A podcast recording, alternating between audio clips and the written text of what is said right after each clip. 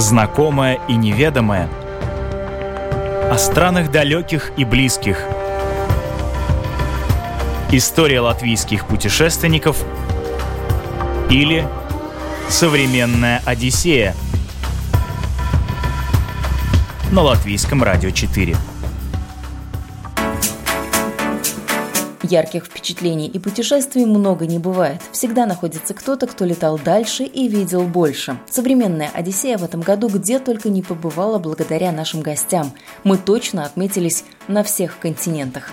Путешествовали на самолете, на поезде, пешком, автостопом, по морю, на велосипеде и даже виртуально. Ну а сейчас в конце года самое время вспомнить о некоторых поездках и приключениях.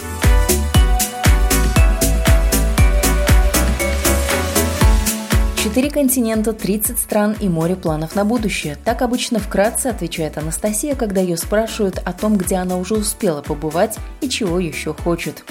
Свои 21 девушка даст фору любому опытному туристу. Уж она-то знает, как распланировать поездку, в какой гостинице лучше остановиться, на чем сэкономить, как сойти за местного жителя и непременно находит интересные нетуристические места. Ну, конечно же, первая такая страна, которая сразу ощущение, это за океаном, это континент Северная Америка, это Америка это Нью-Йорк. Недавно буквально мне осуществилась моя мечта побывать там. И я каждый раз мечтала о том, что я зайду на Бруклинский мост, включу наушники, и будет эта песня Али, Алиши Кис и, и мужа Бьянсы, как, ее звали, как его звали? Джей Зи. Джей Зи. И эта песня Нью-Йорк, и я буду слышать, что я осуществила эту мечту как раз-таки. Э, зашла на этот мост, там было безумное количество народа, потому что это одна из самых главных достопримечательностей Нью-Йорка.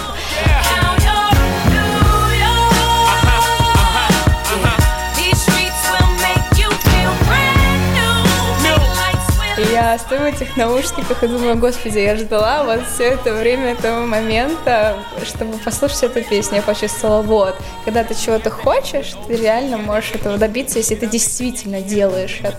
Точно так же с остальными странами.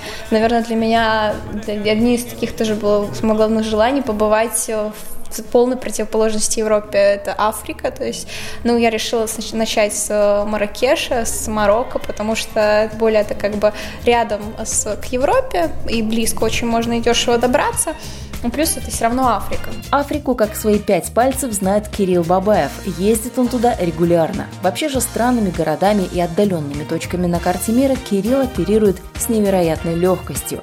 Еще бы, в его копилке путешественника 140 с небольшим стран. Всего-то навсего он объехал большую часть мира. Вот мне хочется дойти до 150, я никак не могу, потому что времени на это не хватает. Ну, ну вот их всего, их там 200 с чем-то. Ну, то есть еще есть куда стремиться. Не то, что я там коллекцию составляю, я все-таки считаю, что это должно каким-то целям быть подчинено. А вот, скажем, была у меня цель проехать через Америку на машине. Вот я посетил там 20 стран при этом. Это здоровское путешествие, которое один раз в жизни выпадает там, я считаю, человеку. Вот сейчас у меня появилась какая-то новая такая навязчивая идея. Мне хочется попутешествовать по островам Тихого океана. Я там очень мало где был, а, именно вот в океане. И я, собственно, там нигде не был, ни в одной из этих стран. Там тоже очень много интересных а, стран, о которых мы ничего не знаем, кроме названий. Ну что, что происходит в королевстве Тонга? Чем люди живут в республике Кирибати? Чем занимается народ на острове Науру, который весь составляет 4 квадратных километра? Вот как они там? Надо же это узнать. Хотелось бы до конца жизни это выяснить. То есть у вас с каждым годом, с каждым следующим путешествием задача усложняется, потому что нужно добраться до какой-то максимально отдаленной точки. Ну да, это правда. Знаете, у меня есть такая традиция, я каждый год праздную день своего рождения – какой-нибудь неизвестной мне страной. И вот с некоторых пор это большая проблема, потому что без пересадочных рейсов уже осталось очень мало. А все страны, которые более или менее близко находятся от, э, от нас, это все какие-то воюющие страны. Вот я, скажем, в Афганистане не был, но туда и особо и не сунешься. В Ирак-то с этим тоже сложно. Поэтому всегда это, конечно, это усложняет задачу, но тем не менее, пока есть интерес, это уже неплохо. Алина Лисина тоже из путешественников, которые ведут статистику. Более 50 стран в ее туристической копилке. Но она одна из немногих, кто любит возвращаться в одно и то же место по нескольку раз но это именно то место, где ей было хорошо. Например, на Бали. На этом острове ей понравилось настолько, что теперь она организатор авторских туров на Бали и даже мечтает туда когда-нибудь переехать. Ну а пока на этом райском острове она организует романтический досуг и девишники. Ну, на самом деле это действительно рай. То есть э, я вот была уже там раз, наверное, 5-6, каждый раз приезжала, жила на острове, да, то есть проводила минимум месяц, и это единственное место на Земле, откуда мне не хотелось уезжать. То есть всегда обычно, ну вот кто ездит в отпуск, знает, что тянет домой, да. Вот с Бали меня домой не тянет, да, то есть совершенно это место не для всех однозначно, да, то есть э, люди, которые а, стремятся к какому-то, ну, либо гламуру с пафосом, оно не подойдет. Вот я всем своим девочкам, которые едут ко мне на девичники, говорю, босоножки на каблуках брать не надо, вот, потому что их просто негде надеть. Ну, то есть нету там таких мест. А, но для тех людей, которые любят природу, для тех людей, для которых, которые чувствуют, напитываются вот этой сумасшедшей энергетикой, да, которая вокруг джунглей, вулканов, да. Бали же находится в огненном кольце, то есть у них там действующие вулканы на острове. Это сумасшедшая энергетика, да, острова, а, сумасшедшая красота вокруг. Это действительно вот э, ни одна фотография не передает э, красоту джунглей, красоту рисовых полей. Ну вот Бали, наверное, для тех людей, кто ищет какого-то такого вот э, уединения на природе, да, то есть хотя, в принципе, это очень туристическое место, но остров настолько большой, что там можно найти вот свое уединение, можно поехать на север, на черные пляжи, где практически нет туристов. Можно остановиться в Убуде, это центр острова, спиритуальная культурная столица, где вот как раз все, с, с, там, допустим, пирамиды для медитаций, там есть сумасшедшие студии йоги, которые полностью открыты только под крышей, и там можно заниматься там под звуки водопада и пение птиц, да, а, там есть очень красивые кафе, рестораны с видами, да, где можно съесть сумасшедшую вкусную еду, то есть, ну, на самом деле там много всего, единственный момент, который, наверное, хочу сказать, и который важен, очень часто люди приезжают на Бали с вот этой вот картинкой Мальдив, да, вот они думают, что там то же самое, но при этом есть еще и джунгли. Нет, а на Бали нету бирюзового океана и белого песка, и нету пальм, склоняющихся над этим, над этим песком, а, то есть пляжи там достаточно, ну, обычные, да, то есть э, э, серый песок и, темно-синяя вода, но мощь океана, то есть там именно океан, она, конечно, непередаваемая, и что на Бали еще круто, это серфинг круглогодичный, то есть можно в любое время года кататься на серфинге, там нет акул, это безопасно, и для любого уровня подготовки это подходит, то есть если ты профессионал, ты можешь а, кататься где-нибудь там на Улувату, если ты, если ты начинающий, можешь взять инструктора где-нибудь в Чангу или в Семеняке, то есть в этом, конечно, Бали потрясающе, да, а так, ну вот если не ехать вот на Бали с картинкой такого вот баунти, то все остальное там есть. Картинку Баунти не обещает и Сергей. Что касается береговой линии и морского побережья, то сейчас Мексика переживает не лучшие свои времена. С весны прошлого года водоросли стали настоящим бедствием для всего Карибского побережья Мексики. Когда пару лет назад Сергей только переехал сюда, его действительно встретили райские картинки – белый песок, пальмы и прозрачная вода. Первые полгода, пока Сергей делал документы, он не работал, каждый день ходил на пляж и наблюдал за тем, как приплывают и уплывают водоросли. Изменения в экологии.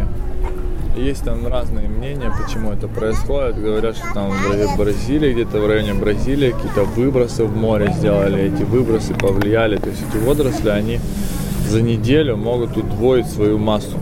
То есть они растут. И что-то выбросили такое, которое позволяет им бешено расти. Если Мексика страдает от изменений в экологии, то озеро Байкал от действий человека. Байкал набирает популярность среди путешественников и фотографов со всего мира, причем как зимой, так и летом.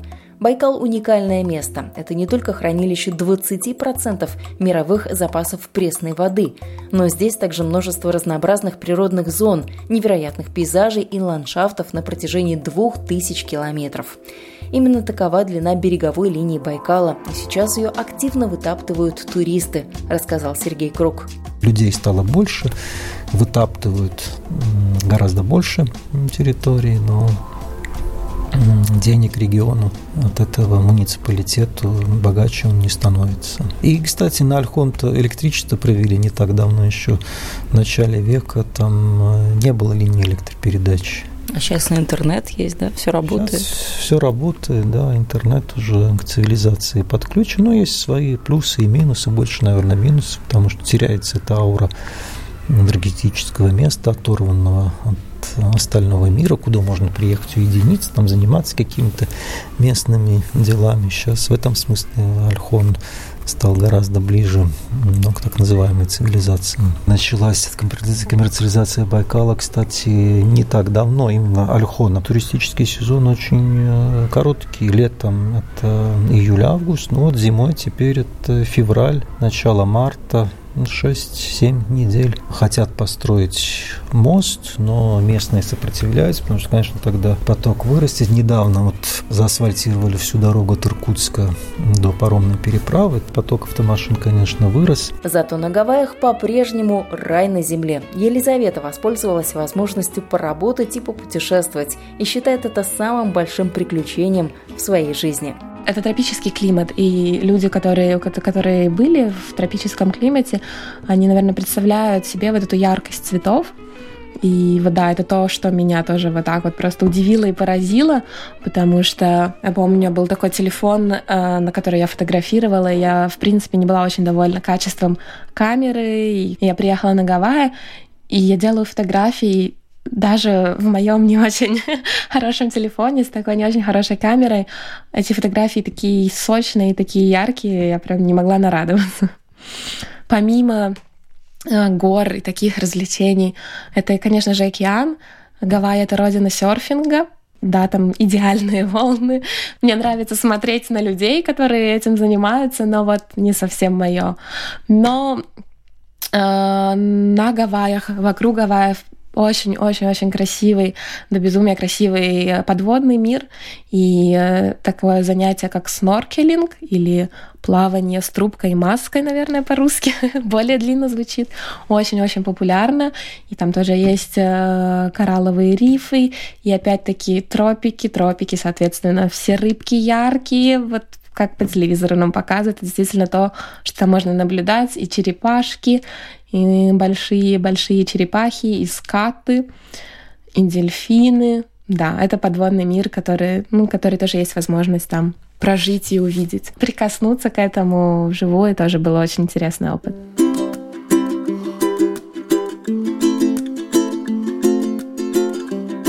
Еще хотела обязательно упомянуть традиционный гавайский инструмент э, укулеле. Такая маленькая гитара, но совсем крошечная. Да, наверное, это такое самое простое сравнение. Четыре струны есть у укулеле, и я, в принципе, не музыкант, и меня это никогда не привлекало, но у меня появилось вдохновение. И тоже научились? Ходила на пару уроков, и потом вот я уже сейчас иногда что-то мучаю, но пока без, без каких-то оглушительных успехов. Но это очень интересно, да, меня это как-то все подцепило. И есть один очень известный артист, у него есть очень известная песня Somewhere Over the Rainbow. Он такой полненький, да, но, к сожалению, да, его да. уже нет с нами. Да. Dreams that you dream of once in a lullaby.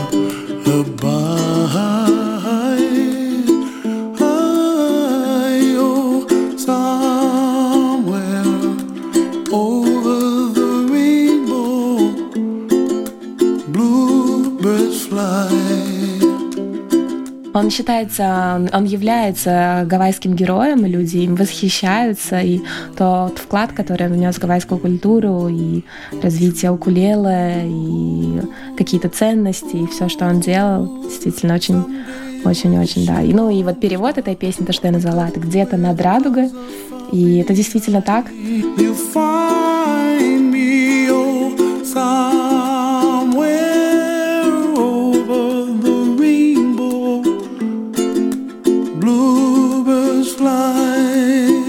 на Гавайях радуга везде и всегда. Тоже очень интересно. Почему? Потому что там достаточно часто, на самом деле, идут дожди тропические, и они достаточно короткие, такие пролили и закончились. И мы еще вот тоже обсуждали, не могли привыкнуть, что обычно, когда у нас в Латвии дождь, то это значит сразу холодно. Если ты промок, то все, хочется домой в горячий душ, как-то согреться, высохнуть. То там этот дождь прошел, и потом сразу же опять такой же, такой же теплый, такой же влажный воздух, и ты прям, ну, то есть эти вот эти теплые дожди. Как тоже, будто и не было, да? Как будто и не было. И самое главное, главное, после дождя всегда радуга на небе.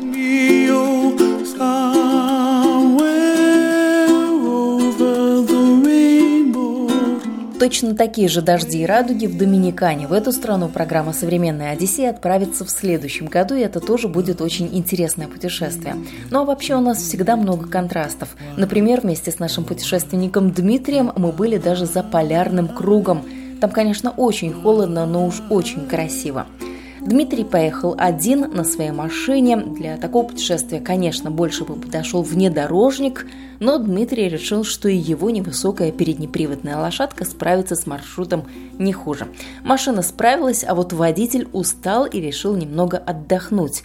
Он свернул с трассы и увидел такую красоту, какой раньше никогда не видел. Для меня самое запоминающееся путешествие в этом году – это была поездка за Полярный круг – это Россия, это город Кировск. Ну, ехал я туда кататься на лыжи. Приехал я ночью, там какой-то э, городишко небольшой, это такой достаточно, что-то типа хостеля, но он такой, он муниципальный был, там они довольно долго меня оформляли. Э, Лег спать, ну, он был почти пустой, я там был один в комнате. Деньги какие-то были абсолютно смешные, не помню, то ли 10 евро, то ли 15, там что-то такое, да. А на следующее утро просыпаюсь и выясняю, что, в общем-то, я практически на берегу Белого моря. О, как! Да, и на самом деле, когда я вот вышел, вышел, вот это вот все э, вот расцвело, то есть там заезжал ты ночью, а это, вот открыл что-то глаза, вот вышел на улицу, и ну, ну красота. Мы сегодня в радиоформате, да.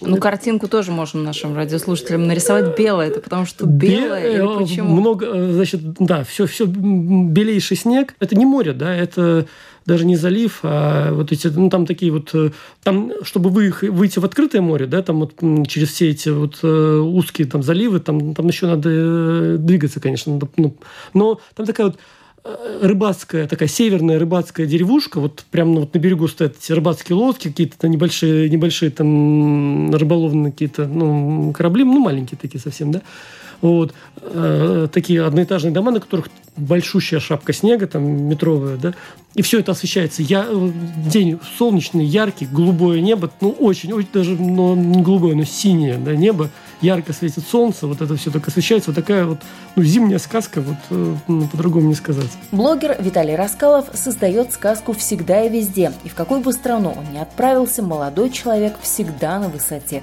в прямом смысле этого слова. Он без страховки взбирается на крыши небоскребов, на мосты, индустриальные и туристические объекты, и все ради того, чтобы сделать пару фотографий и показать то, что никто не видел.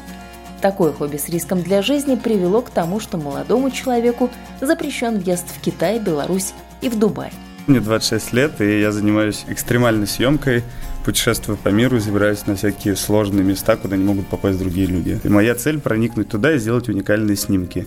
Допустим, на Иисуса Христа мы залезали в Рио-де-Жанейро, туда легально попасть невозможно. Поэтому мы делаем это нелегально. Ну и в этом как бы весь интерес заключается. Пробраться в какое-то место, там, обмануть охрану. Такой поиск острых ощущений, это еще компенсируешь тем, что э, показываешь людям какие-то уникальные места, которые они никогда не видели, совершенно необычных ракурсов. То есть, с одной стороны, ты вроде как делаешь не очень правильные вещи, но делаешь их во имя искусства, поэтому можно себя так оправдывать. Эти снимки очень ценятся, так как никто подобное снять не может. У меня вот были выставки в Швейцарии недавно, в целом были по миру, там, в США, в э, Сеуле, в Китае, в России много. Как вас до сих пор еще не отловили и не сказали, ай-яй-яй, что ж ты делаешь, ну, нет, нельзя? Иногда ловят, но так как главное правило ни в коем случае ничего не ломать и не разрушать разрушать. Были ситуации, когда там в Германии мы залезли на Кёльнский собор, и на нас пытались подать в суд. Но они не смогли подать в суд, потому что мы не повредили ничего, мы нашли открытое окно, в него попали и уже поднялись на самый верх ночью. Пока ты как бы, ну, не нарушаешь, ну, то есть не, не, не, пор, не портишь там историческое здание или чью-то собственность, ты в целом, типа, особо ничего не нарушаешь. Ну, вас, наверное, бесполезно спрашивать, какое количество стран вы посетили? Не, почему? Ну, больше ста. 106 или 105, я не помню. Вот последняя была новая Киргизия. Сейчас будет Саудовская Аравия. Ну вот в Европе легко можно сразу тридцатку сделать за год. Я вот когда только начал путешествовать, у меня было... За год? За год я посетил, когда начал ездить, 32 страны. От Португалии до Японии. Я был в Непале, в Иордании, в Ливане. В некоторые хочу уже вернуться. Потому что Там, условно, 7 лет назад, конечно, не, 6 лет назад, 6 лет назад я впервые за границу выехал. Впечатления, конечно, совершенно другие были. И я тогда ездил вообще без денег. Это всегда было очень интересно. Ты живешь там в хостеле э, за 3 евро, и там 20 коек. Там индусы спят с тобой. Это я так английский язык выучил живя в хостелах. Мне было скучно вечером, и я с индусами очень много разговаривал. Немало у нас в этом году было нестандартных путешественников. Например, Анна и Мартинш два месяца в автодоме колесили по Европе. Они проехали 19 стран и 9 тысяч километров. На все про все потратили около 2 тысяч евро. Всего лишь. Впечатление привезли море, чего только с ними не случалось в дороге. Их ограбили в Македонии, напоили молодым вином в Словакии, приняли за гастарбайтеров в Лихтенштейне, ну а в Италии они попали на настоящую итальянскую свадьбу. Суммарно на каждую страну получалось буквально по паре дней, и этого, конечно же, мало.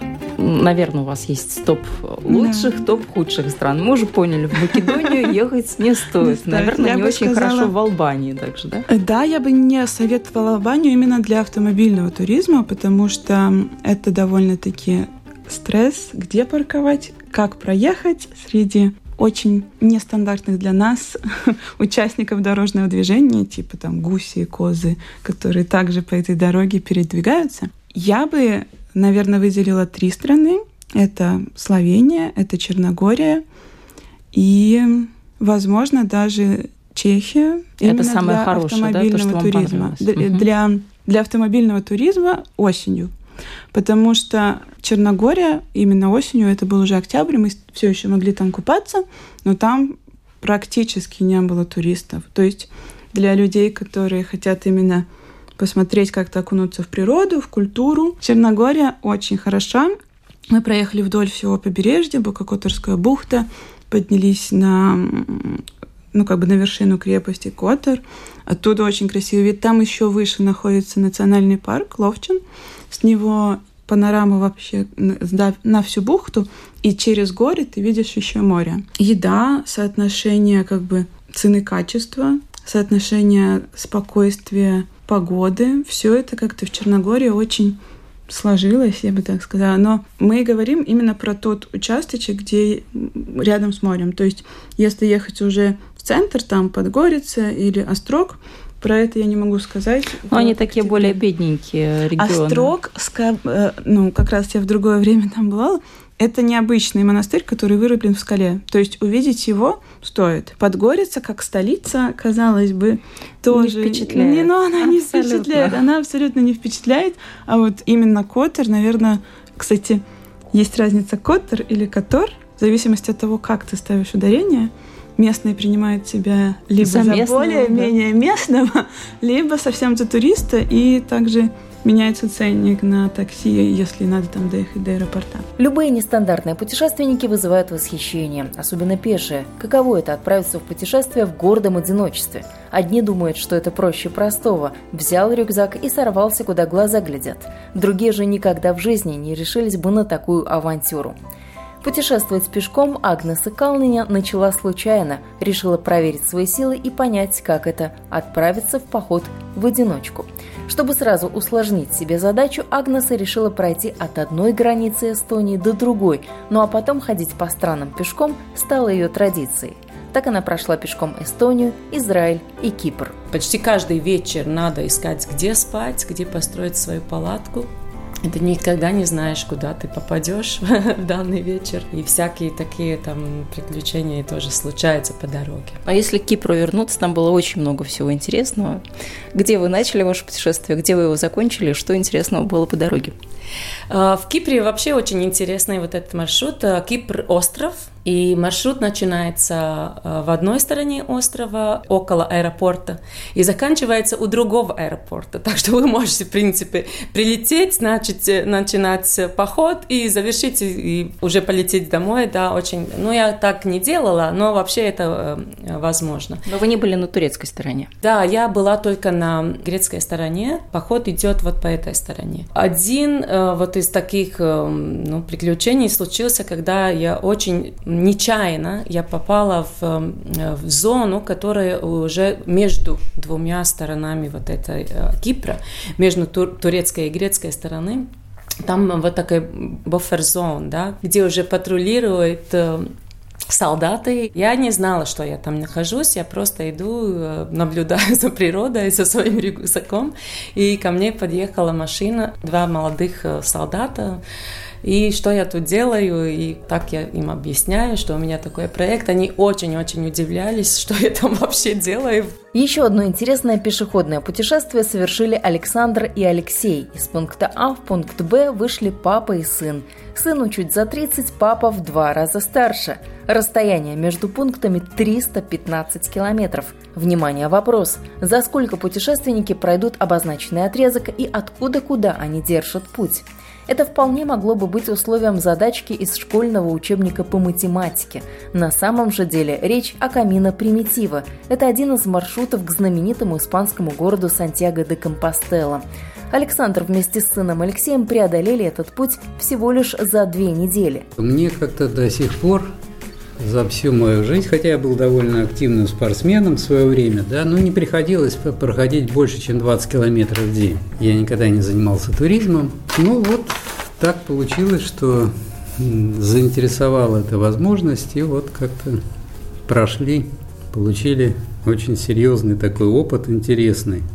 Это очень популярное место. Ну вот за 17 год я смотрела статистику, там что-то около 13 тысяч человек, кто прошел этот путь. Это третий по сложности путь. Самый простой путь, по-моему, там прошло 180 тысяч человек, то есть это говорит о популярности этих маршрутов. Да, на сегодняшний день маршруты очень популярны. Вот, прежде всего, они вот популярны и среди испанцев, но они в основном, испанцы в основном стартуют где-то километров за 100 до Сантьяго де Компостела и проходят за какое-то время. Это организованные часто такие походы, да, потом получают соответствующий сертификат. Ну, а важно все-таки, да, для вас это было вот получить сертификат, что вы прошли? Да, ну, конечно, так. Это важно для всех, сертификаты там выдают. Он у вас с собой, так, да? Да, показать. То есть сначала нужно взять паспорт, ну так, предысторию расскажем да. нашим радиослушателям. Нужно взять паспорт по пути, наставить штампиков. Паспорт пилигрима. Ну вот этих людей, в общем-то, до сих пор называют пилигримами, и бог с ним, давайте их так называть. И вот он выглядит следующим образом, да. М-м, какой красивый. Да, штампики. здесь очень разнообразные отметки. Все объединяют вот эти значки. Брендовая такая отметочка ракушечки. Ну, это как бы некая традиция, которая ну, предположительно идет уже много веков, да. Потому что пилигримы таскали с собой эти ракушки, да, и вешали их как бы там на шею, вот там. По идее, там нам потом объяснили, что сначала, когда идешь, она должна быть сзади, то есть на рюкзаке. А потом, когда ты пришел, туда, в Сантьяго де Компостела, тогда ты ее вешаешь уже на шею. Ну, все, естественно, обрастает своими такими мифами и историями. Это было раньше, что вешаешь на шею, а сейчас уже продвинутая молодежь делает а, татуировку, когда доходит до Сантьяго де Компостела, они делают татуировку. Не видел, не видел, много чего видел, э, но этого не видел татуировок, да, но, как говорится, вполне возможно. Как про Сантьяго де Компостела говорят, что этот путь нужно обязательно пройти точно, так же и про Кубу говорят, что ее нужно непременно увидеть, причем чем быстрее, тем лучше. Это страна контрастов, страна свободы, где танцуют до утра, курят сигары, пьют ром, достают продукты по карточкам, возят туристов на ретро-автомобилях, где домашний и мобильный интернет – большая роскошь, и где нищета местного населения порой повергает в шок. Виктория увидела Кубу именно такой, но именно такой она ее и полюбила. Есть такая фраза «красота в глазах смотрящего». Вот э, мне кажется, что Кубу можно описать именно этой фразой, потому что чтобы ее понять, чтобы ее полюбить, чтобы она вот запомнилась на всю жизнь. Человек, который туда едет, должен быть очень непредубежденным. То есть не надо вообще ничего читать? Или все Нет, стоит? читать стоит. Я имею в виду, что это нужно ехать за колоритом. Куба — это, не знаю, невероятно вкусный мохито, это большая помойка рядом с красивейшим садом, и на этой помойке играют счастливые босоногие дети, а еще рядом, не знаю, открыт какой-то ресторан, где там танцуют сальсу это такие контрасты, где тебя удивляет все. Там все не так. Ну, единственное, конечно, что Гавана, единственное, что меня оставило такой немножко негативный осадок, там очень много уличных зазывал, попрошаек. Ну, а в целом, ну, не нужно ничего ожидать. Понятно, что на Кубе не будет э, магазинов, куда можно прийти и купить себе все, что ты хочешь. В магазинах там продаются молоко, рис и хлеб, и это все, пожалуй. Да, там грязно, да, там ползают тараканы, да, нельзя пить воду из-под кранов, но это все компенсируется вот этой атмосферой и палящим солнцем и дождем, который может ни с того ни с сего пойти, и людьми, которые, да, где-то, может быть, э, хотят тебя немножко где-то, ну, не скажу обмануть, ну, немножко надурить, но в то же время это действительно очень интересные люди, с которыми интересно разговаривать, и это действительно какой-то, ну, не хочу сказать параллельная вселенная, но совершенно другой мир пока что. Ну, вот в этой картинке, мне кажется, которую ты описал, не хватает еще одной очень важной детали. Это тоже такой контраст. Это ретро-машины, которыми славятся и Гавана, и Куба. То есть это такой действительно вот Да, яркий... ретро-машины там прекрасные. Я, конечно, не мальчик. Я думаю, что мальчиков это все еще, еще более интересно для них. Да, машины прекрасные прекрасный. Э, например, площадь у Капитолия, там просто на любой вкус и цвет. Я не буду сейчас называть конкретные модели, потому что я в этом не разбираюсь. Но там есть и розовые, и зеленые. Ну, все ретро в любом случае. Ретро, да, они... Ну, естественно, что те, которые стоят там, на них зарабатывают, катая туристов. Соответственно, эти машины вылизаны, они блестящие, наполированы. А почему Куба? Вот почему такой выбор был? Все, ну, не все, но очень многие мечтают туда попасть. Куба — это уникальное место, которое представляло собой, э, скажем так, законсервированный в каком-то каком-то смысле Советский Союз. И я понимала, что вот сейчас уже Куба более-менее наладила отношения с Америкой, а это значит, что та Куба, которую вот там рисовали на открытках, которую я видела там в детстве на открытках своих родителей где-то на антресолях, ее никогда не будет. И поэтому нужно ехать сейчас, и пока еще она в таком виде, в котором она была на протяжении многих лет, нужно туда ехать. И завершаем итоги года рассказом еще одного путешественника. Сергей на год отправился в круиз. Хотелось бы сказать отдохнуть, но нет, работать. Однако это не помешало молодому человеку сполна насладиться отдаленными и самыми красивыми и необычными уголками мира.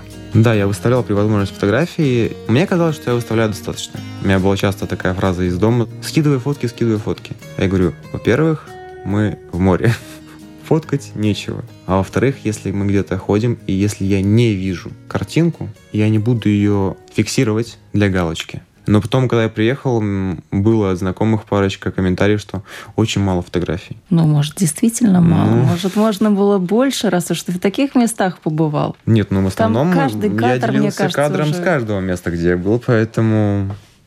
Но я насчитал, тоже сейчас не соврать бы, по-моему, 28 разных мест которые я посетил, включая острова. Допустим, есть остров, название его Нукухива. Это хоть в какой части света? Если не ошибиться, по-моему, Тихий океан. Это был на пути, на пути в Австралию. И там, в некоторых участках острова, до сих пор есть ганнибализм. Серьезно? Серьезно. Тебе мы, не было страшно? Мы видели даже кости. Но было немножко жутковато, но все-таки, когда светит солнышко, море и такая природа, не зацикливаешься на этом. Ты просто наслаждаешься местом и временем, которое у тебя есть. И да, кстати, был интересный момент такой. Ну, смешно, я никогда не обгорал в своей жизни. И когда мы были на Таити и на острове Мурея, который находится прям рядышком, чем опасно солнце там, что там есть озоновые дыры. И Естественно, ничем не намазались, потому что вроде ты немножко позагорал и искупался. А вода же тоже притягивает солнышко? А вода притягивает еще сильнее. И вечером после острова Море у нас шоу русское. Я и барабанщик, у нас красные лица. Как будто мы накатили и подготовились к шоу. Но, по-моему, недели только через три начала все это облазить, как мы начали линять.